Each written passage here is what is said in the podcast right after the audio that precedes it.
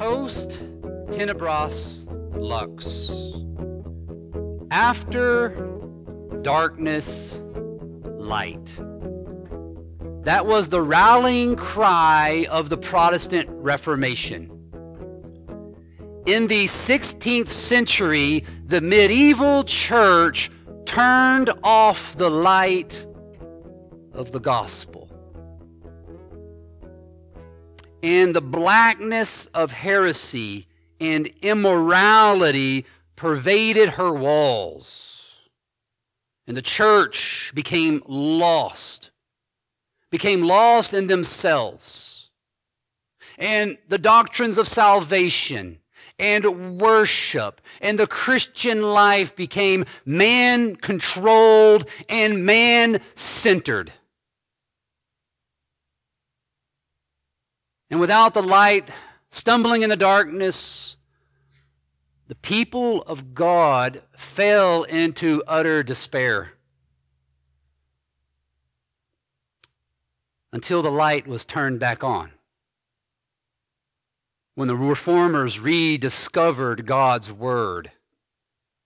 They rediscovered God's Word and they placed the Word of God center stage in worship. And the entire Christian life was then controlled by God and Christ centered. And the grace of God flowed freely as it once had during the apostolic church.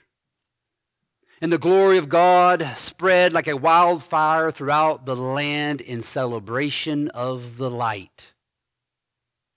Post tenebras lux. After darkness, light. 1 Samuel 3 is post tenebras lux. In 1 Samuel 3, the word of the Lord was rare in Israel. We read chapter 3, verse 1. Now the young man Samuel, Samuel was ministering to the Lord under Eli, and the word of the Lord was rare. Highlight that. The Lord was rare in those days, and there was no frequent vision. Now, frequent vision, visions like the Word were revelations in the Old Testament. And like revelations in the Old Testament, they were like the Word. And the point being, the church in this Old Testament Israel was without the Word of God. Tenebras. It was darkness. The word was rare in those days, and that is bad news. Now, why was the word rare? Why was the word rare? Before I answer that question, I must answer the previous statement. Why is not having the word bad news? I mean, what's the big deal with God's word? We give a lot of lip service in our church to sola scriptura, Bible alone. But what's the big deal with the Bible? What's so important about the Bible? To answer that question, we got to go all the way back to the beginning of the Bible. In the beginning, God created the heavens and the earth, everything visible and invisible. How did He create that word? God spoke. He said. And His word created life. And so Jesus Himself said that He spoke the words of life. The word of life.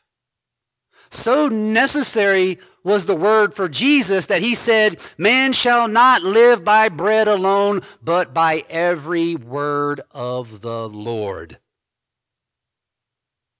Paul makes such a big deal of the Bible that he said that it makes Christians.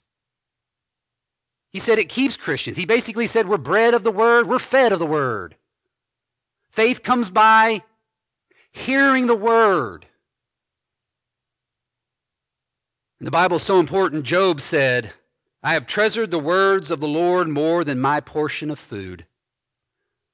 You see, the Bible means to the Christian, it's more to us. It means more to us than our daily bread, for it is life itself. You see, without the Word, we don't even have our only comfort in life and in death, our faithful Savior, Jesus Christ, who was the Word. In the beginning was the Word, and the Word was with God, and the Word was God.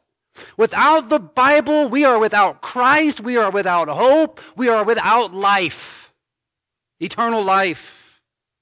So when it says the word of the Lord was rare in those days, that's the worst news ever.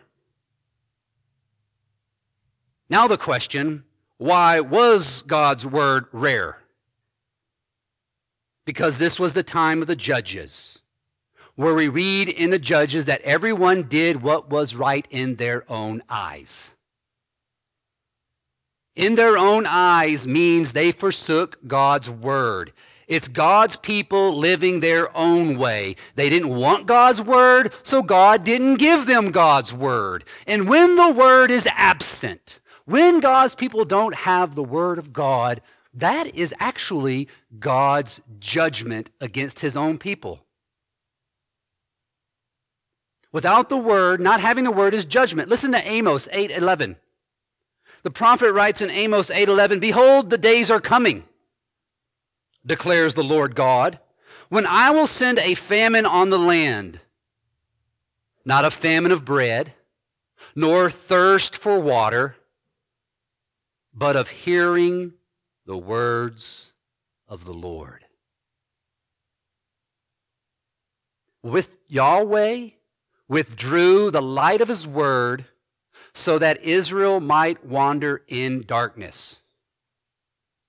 Now, let me ask you a question. How do we find God in the darkness? You don't. Rather, you get lost more and more as you follow someone else who's equally lost. They think they know the way. That's man made religion. They think they know the way, but all they are doing is getting you lost more and more in yourself. And so it's a religion all about me, my best life now. They'll even write books about your best life. and it will become all about you. Are you busy enough? Have you withdrew from the world enough? Have you done enough? Man, are you really feeling it? Man, are you really feeling it in worship? Are you feeling good about yourself? Are you ready to change the world? Have you ever asked yourself, why do we believe what we believe? Like, seriously, that's a good question. Why do we believe what we believe? And why do we worship the way we worship? Have you ever thought, I need to ask Pastor, why are we liturgical? Why are we doing these things? Why these movements? Why these practices? Why do I live my Christian life the way I live my Christian life? You need to ask yourself those questions. And if your answers don't come from the Bible alone, then the Word of God will be rare in your life.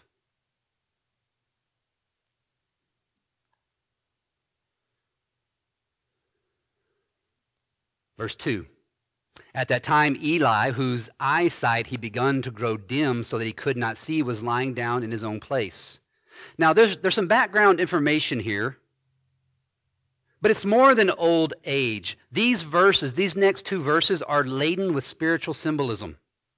And the spiritual symbolism is relevant for what follows. You see, age had taken Eli's sight.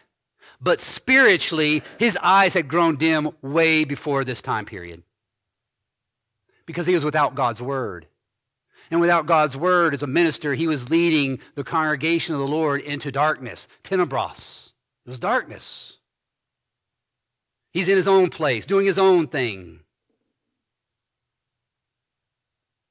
But the light of the Reformation was burning, verse 3. The lamp of God had not yet gone out. Yes, it's talking about it's pre-dawn.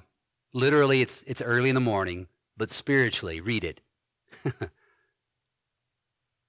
the lamp of God had not gone out, and Samuel was lying down in the temple of the Lord where the ark was.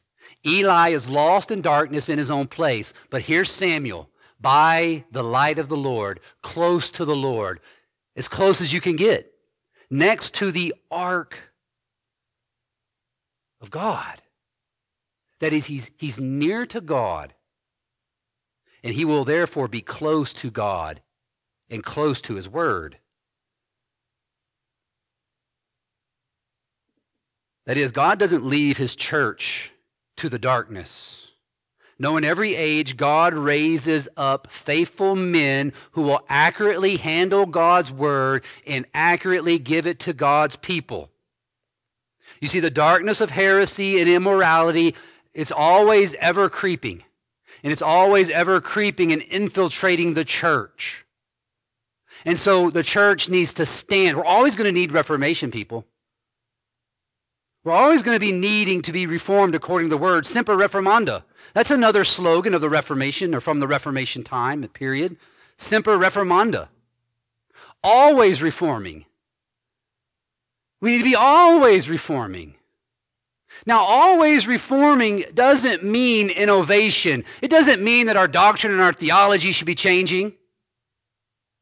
It doesn't mean that our worship should adjust to the times and to the culture. No, novelty is the darkness.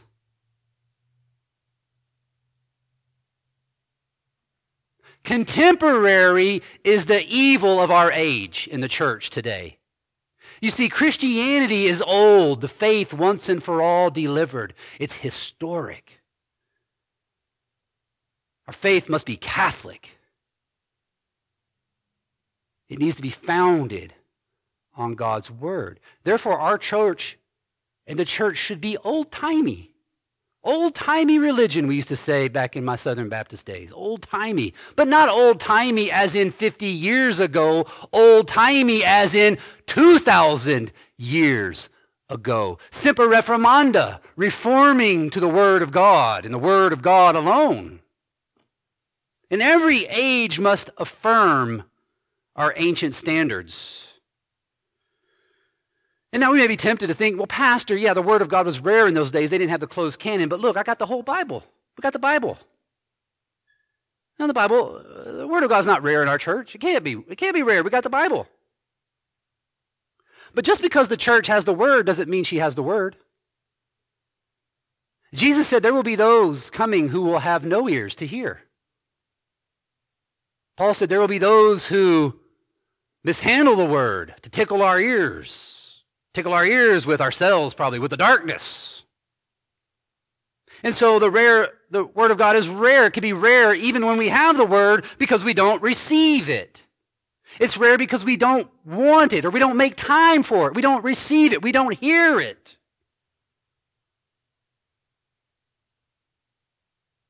Starvation may come from the absence of, absence of food. Starvation may come from the absence of food, but also from lack of appetite. I just don't want to eat. And probably the thing that I see that's the greatest struggle today is we may starve, and we're starving because we're just too lazy to prepare ourselves for the meal. You see, darkness follows a lack of discipline. Is that a dirty word? Should I not have said that? Discipline? No, the Christian life is discipline. Hoorah. That's right. No, it's discipline. It's preparing ourselves, preparing rightly for the word, preparing in prayer, preparing our hearts and our lives to receive the word. Maybe getting up early in the morning before the Lord's Day, preparing our hearts for Lord's Day, Maybe going to bed early enough so we get a good night's rest for the Lord's day. Single people, young people that like to stay up late at night. You got church in the morning. Discipline our week, prayer, raising our children in the Lord, raising them in the Word.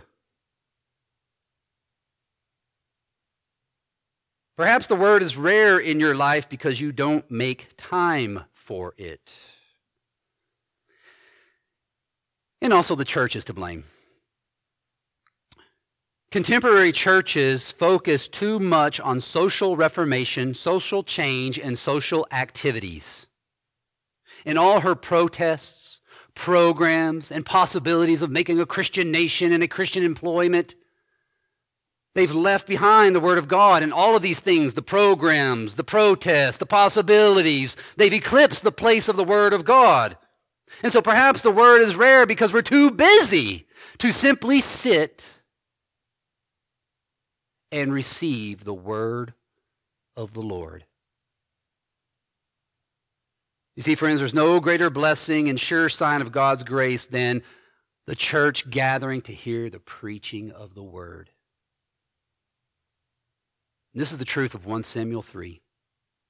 The truth of the word, the truth is that we need the light of God's word, for without it, we're in darkness.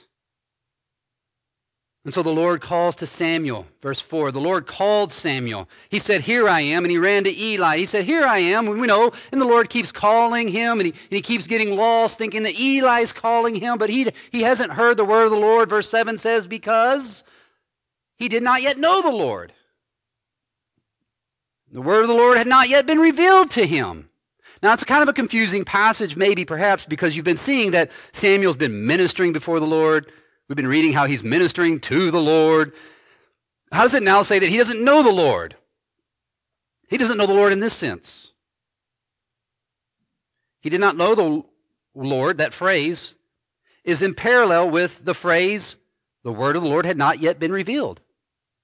Therefore, to know the Lord is to know the Lord as he is revealed in his word. He did not yet know the Lord as the Lord is revealed in his word. And that's how we come to know the Lord through his word.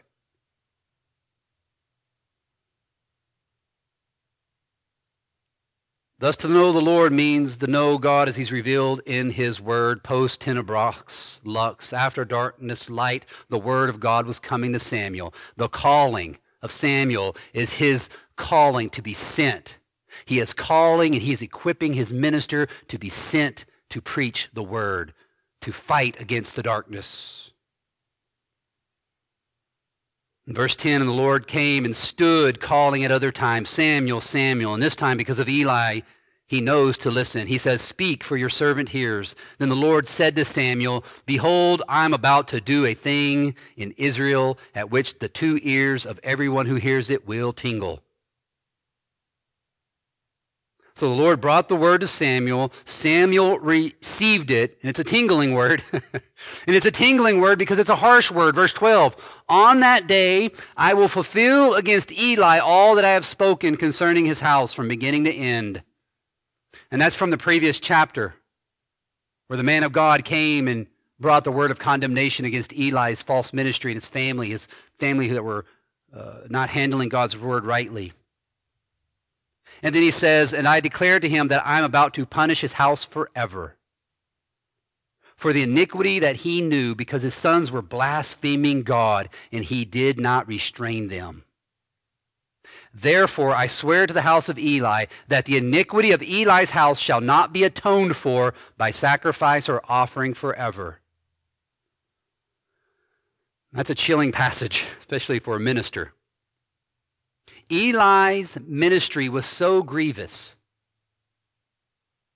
his sin so grievous, that no sacrifice could atone for it. Forever. That is a strong warning to ministers to do sola scriptura in your ministry. That's a strong warning to ministers to stick to the word of God alone. I read that and you know I get I get a little nervous. I get that and I don't want to do programs. I don't want to do protests. I don't want to go try to make our world better. I want to dig into God's word and make sure I'm giving you God's word and that is true.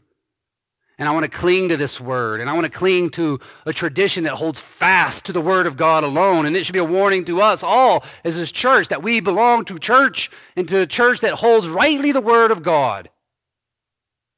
Because there is a word of condemnation for those who do not minister and handle the word of God, the darkness. And God will bring his light, and his light will destroy the darkness. Verse 15 Samuel lay until morning now, this next clause, this next statement is, is also laden with spirituality. Then he opened the doors of the house of the Lord. So here's Samuel with the Lord, next to the Lord, receiving the word of the Lord. And the next morning, the doors of the church sprung open. This is the dawn of Reformation. Reformation is coming to Israel because the man of God is about to step out of those doors with the word of God. Samuel knew the Lord. He knew the word. He was coming out of the church. He's ushering in a new era, post Tenebras Lux. Darkness after darkness, here comes the light. It's the dawn of the Reformation. It's going out against the darkness. Such glorious truth. And Samuel, bold. No. and Samuel was afraid. Here's the great Reformation text. And Samuel was afraid to tell the vision to Eli. I have to tell you, being a minister is not easy. Well, preaching the gospel is easy. It's easy to preach, preach peace. I love preaching the gospel is easy, but the word is also judgment. You know, the word instructs, but it also rebukes. The word comforts, but it also chastens. The Bible's law and gospel. And a minister has to live within the tension of law and gospel. But some ministers will cower to the tension or, or fall to the tension and they'll preach only peace, peace when there is no peace. And it makes you wonder do they know the holiness of God? Do they know the wrath of God? Do they know the judgment of God? But on the other hand, there are ministers who only preach hellfire. And then you have to wonder do they know mercy? Do they know the gospel? We need a ministry that, is, that does both parts and does them both well.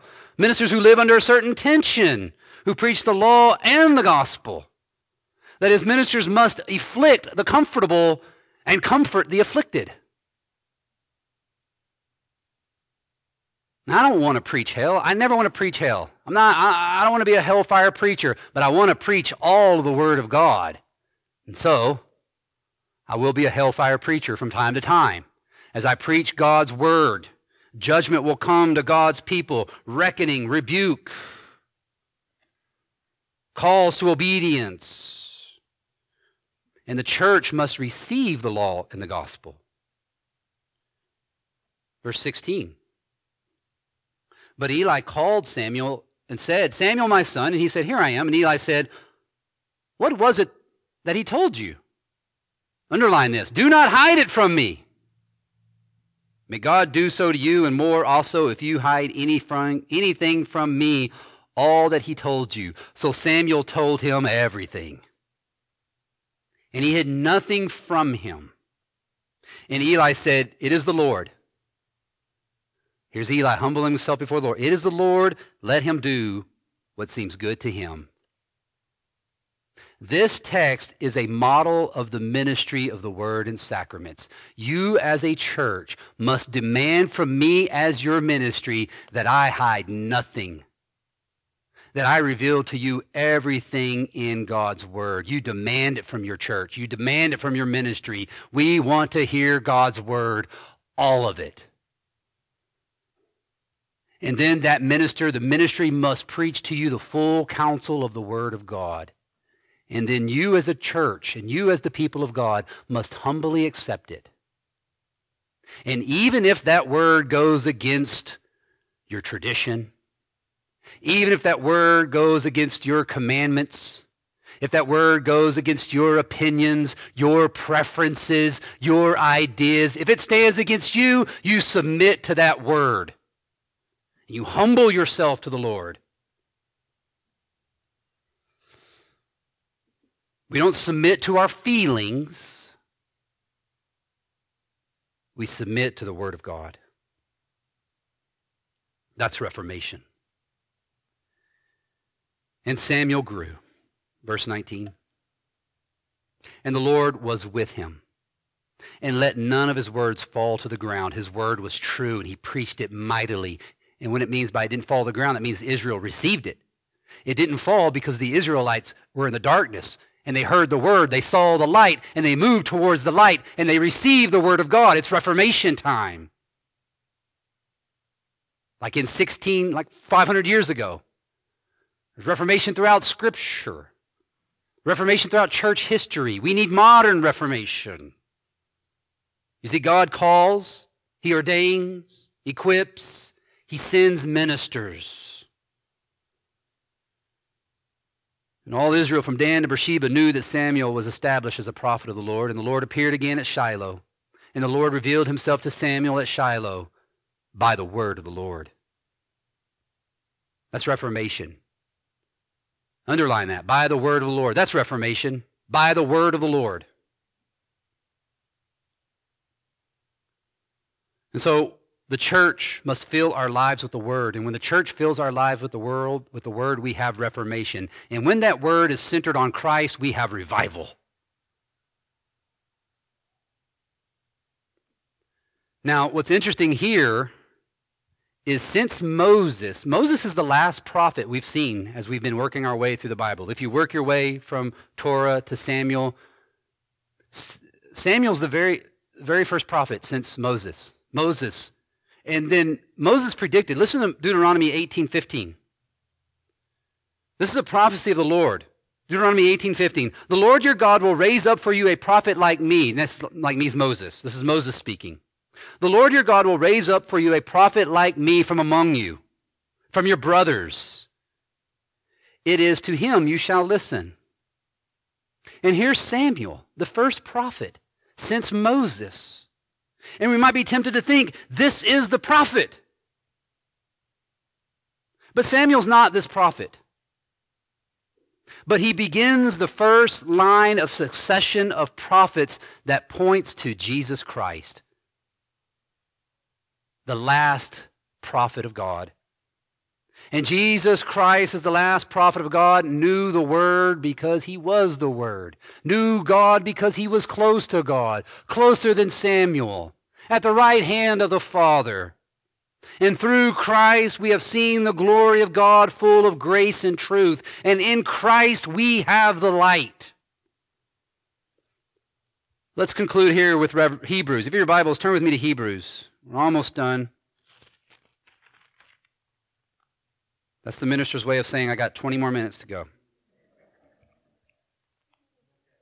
Because now we're going to exegete another passage of Scripture. Hebrews chapter 1, verse 1. Long ago, at many times and in many ways, God spoke to our fathers by the prophets. But in these last days, he has spoken to us by his Son, whom he has appointed the heir of all things, through whom he also created the world. You see, in Christ, God speaks to you. And he speaks to you, chapter 2, verse 10, grace. For it was fitting that he, for whom and by whom all things exist, in bringing many sons to glory, should make the founder of their salvation perfect through suffering. You see, our glory is the cross. And at the cross, God revealed his justice. God reveals his holiness on the cross by condemning his own son. But in that same cross, he reveals his mercy for crucifying his son for a wretch like me. And on that day when Christ suffered and died, the day become dark. You know the story in the Gospels? Darkness. And he died. And he was buried. But then light. He rose again on the third day. And now that light of eternal life shines upon all those who believe. Post tenebras lux. That's the gospel. After darkness, light. Do you believe this word? If you do believe this word too, you are no longer dead in your trespasses and sins. For Christ has delivered us from the domain of darkness and transferred us to the kingdom of his beloved Son, in whom we have redemption, the forgiveness of sins. And so Christ's blood his word speaks a better word than the blood of Abel, for his blood cries out to all his people redemption. In Christ, you have freedom. And you have freedom to follow his word and his word alone. Amen. At Covenant Reformed Church in Missoula, Montana, we sincerely believe God's Word and faithfully teach it. We invite you to worship with us on Sundays. For more information, please visit MissoulaURC.com. That's MissoulaURC.com.